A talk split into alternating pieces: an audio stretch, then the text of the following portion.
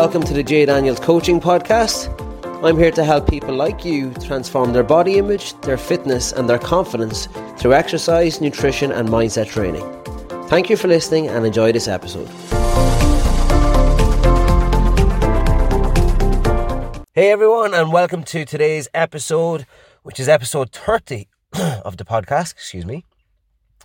And it, the title of today's episode is The Reality of faster results. And I want to preface this by just giving some um, honest context, and that is that we're not going to be talking about what to eat, how to train for faster results, but more so facing the reality of how to achieve faster results. So it's very much a mental oriented episode. So, with that in mind, if this episode is for you, I want you to sit back and perhaps break out a pen and paper and take some notes because this episode is based on my own um, experience, where and from both my own personal experience and that of my clients. And I suppose to give you the the reasoning behind the episode, it's it's got to do with overlooking and understanding that in order for you to get faster results, it very simply requires putting in more effort in a shorter space of time. So when you do that, what are the results of that action and that thought process? And also kind of look towards what are the long term effects and the short term effects. So, with all that kind of prefaced and said, I want to move on and get to point number one. And do keep in mind, I've absolutely no draft on front of me for this. Most of my episodes I do, but for this, I'm just free spinning because it's been on the forefront of my brain most of the morning. And I ended up kind of saying to myself, this could easily transition to a podcast and perhaps serve someone who's. Uh, who's in a position like myself who you just want results now.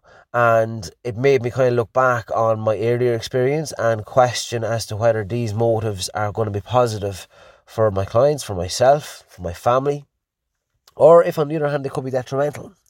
So, point number one is simply this if you are moving from point A to point B, and the distance in between A and B happens to be 100 kilometers, and you want to get there within one hour, well, the speed at which you may travel is 100 kilometers per hour, and that will help you achieve your goal. Now, if on that journey between A to B you encounter some obstacles, you encounter some roadworks, you encounter an accident or some traffic, well, naturally the rate changes, therefore, the time requirement is going to be longer, and that's largely out of your control in this scenario. Um, but then take it back to a different scenario whereby the distance between A and B is the same, but you choose to travel at 80. Now let's compare the two contexts. Initially, you wanted to travel at 100 kilometers per hour, and stuff that was out of your control fucked things around and now you're left with no choice other than to elongate the time at which that journey is going to take. It's now going to take not one hour, it's going to take an hour and 10 or an hour and 20. And that was out of your control, and you may just accept that fact. You, through that process, have probably become frustrated, overwhelmed, lost motivation, become very much lesser inclined and less motivated to achieve the outcome of one hour because now there's nothing you can do about it.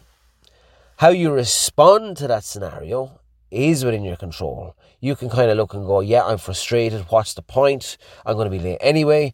Or you can just sit back and say, do you know what? This is just something that the world and the universe and God or whatever you believe in has intended for me. And again, I may just accept that this is the result of things around my control and move on with it in a calm, collected, understanding, and accepted manner.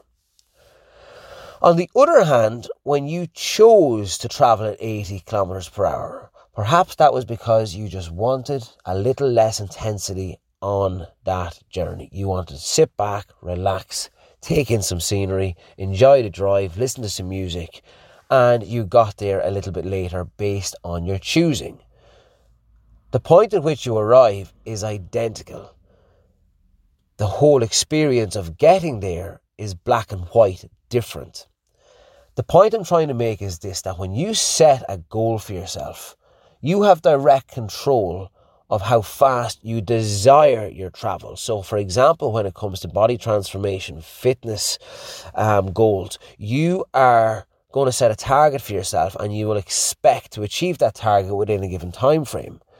But whether you want to tra- train, for example, three days per week, four days per week, five days, six days, that's something that you will dictate for yourself based on your own ability. If, for example, you choose six days but you're only a beginner, you can expect to feel very overwhelmed, burned out, expect to lose motivation, expect to crash to some degree in a very short space of time and maybe not attain the goal. Whereas if you're someone who says, I'm going to casually cruise through this process, I'm going to do three days per week. When I get more advanced and I feel like I have the room and the time in my schedule, I'm going to increase that to four days per week. And if that's working for me, I'll keep it like that. If the thought of five days per week is burdening on me, I'm not going to do five days. I'm going to stick with four and perhaps increase the intensity within the workouts. Identically, when it comes to nutrition, you can choose, right, I'm going to make sure that two of my days, two out of seven days per week, are going to be solid and based around these foods. These foods will be lean, clean, organic oriented, and they're not going to have any form of dirt in them at all. So, no processed foods, no treat foods, or maybe, again, you dictate the goal and the intensity at which you travel. You can say, I'm only going to have, instead of two biscuits on my lunch break, I'm only going to have one. Instead of having an X at night time, I'm going to have an alternative. And again, you dictate it, but you do it at a pace that suits, that does not, or has less likelihood of becoming burdening um, over that course of time. And the result of that is really that you are more likely to stay on board for a longer period of time. You're like more likely to develop the character traits required to achieve long-term sustainable success as opposed to a short-term fix, a short-term feel good, which ends up in a short-term crash and a short-term overwhelm. I'm hoping by this point in the podcast that you're getting the grips of what it is I'm trying to say. But to revert back and reflect on myself and the reason this podcast has been produced in the first place is my business, which is completely and solely dedicated to helping you and people like you, I would love my business to already be turning over 50 plus clients per month. I'm not at that pace. I'm at 10, 15 at the moment, sometimes 20 if it's a really good month. But at the same time, I recognize myself the desire, the want to be at a higher pace that I'm turning over more clients, helping more people, and yes, turning over more revenue, which will help me achieve my financial goals. And I recognized very recently that I wanted now, and I was becoming slightly frustrated at a little dip in October at not having achieving my normal turnover. And I really started to become frustrated and said, What am I doing wrong or what's not working here? And then I kind of said, Hold on. I can choose how to perceive this. I can really put everything on the table and say, right, how do you want to direct your attention in response to this? And quite honestly, what I've done is I've taken a step back and done an overview of the service and kind of said, well, what more or what else or what might people like to see more of? What might they be struggling with that I haven't recognized? What other little key points can I make to maybe help people? What else might go into the program to make it even more refined, even more helpful? And I believe that once I'm oriented in helping people and providing a really good service, that my business will naturally grow. My name will become more recognized, and that naturally I will overcome and override any obstacles that have been put in front of me. And what I'm hoping is to use that comparison then today to help you in just recognizing that you can choose the direction of travel, you can choose the rate at which you travel, the pace, the intensity, and then you can choose how you respond. So, with all that said and done, what I'm hoping is to move on to two other final points, and then we're going to let you off today's episode. Point two is the energy exchange. And like I said earlier on, if you're someone who's at the beginner to intermediate level, but you choose to train six days per week as your initial goal set, the energy you are going to give out in that exchange is going to be astronomical compared to what you're used to. And what you can expect to happen in this scenario is that other areas of your life that you're used to giving attention to will suffer. And all too often, the wrong and the people who don't deserve to suffer will suffer because of your decisions. So, in other words, we can't let our goals have a negative impact on our overall life and our well being.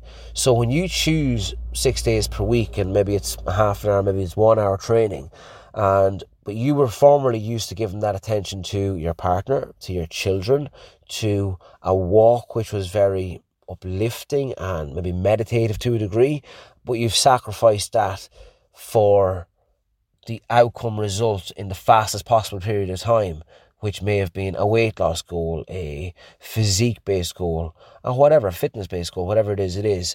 But point two is that you need to understand that your energy is finite in a given day and week. And if you are giving it to one area, you are directly taking it away from other areas. So you really need to be concerned and be very not adaptive, but be very conscious of what you're giving energy to and what are the results of giving that energy out.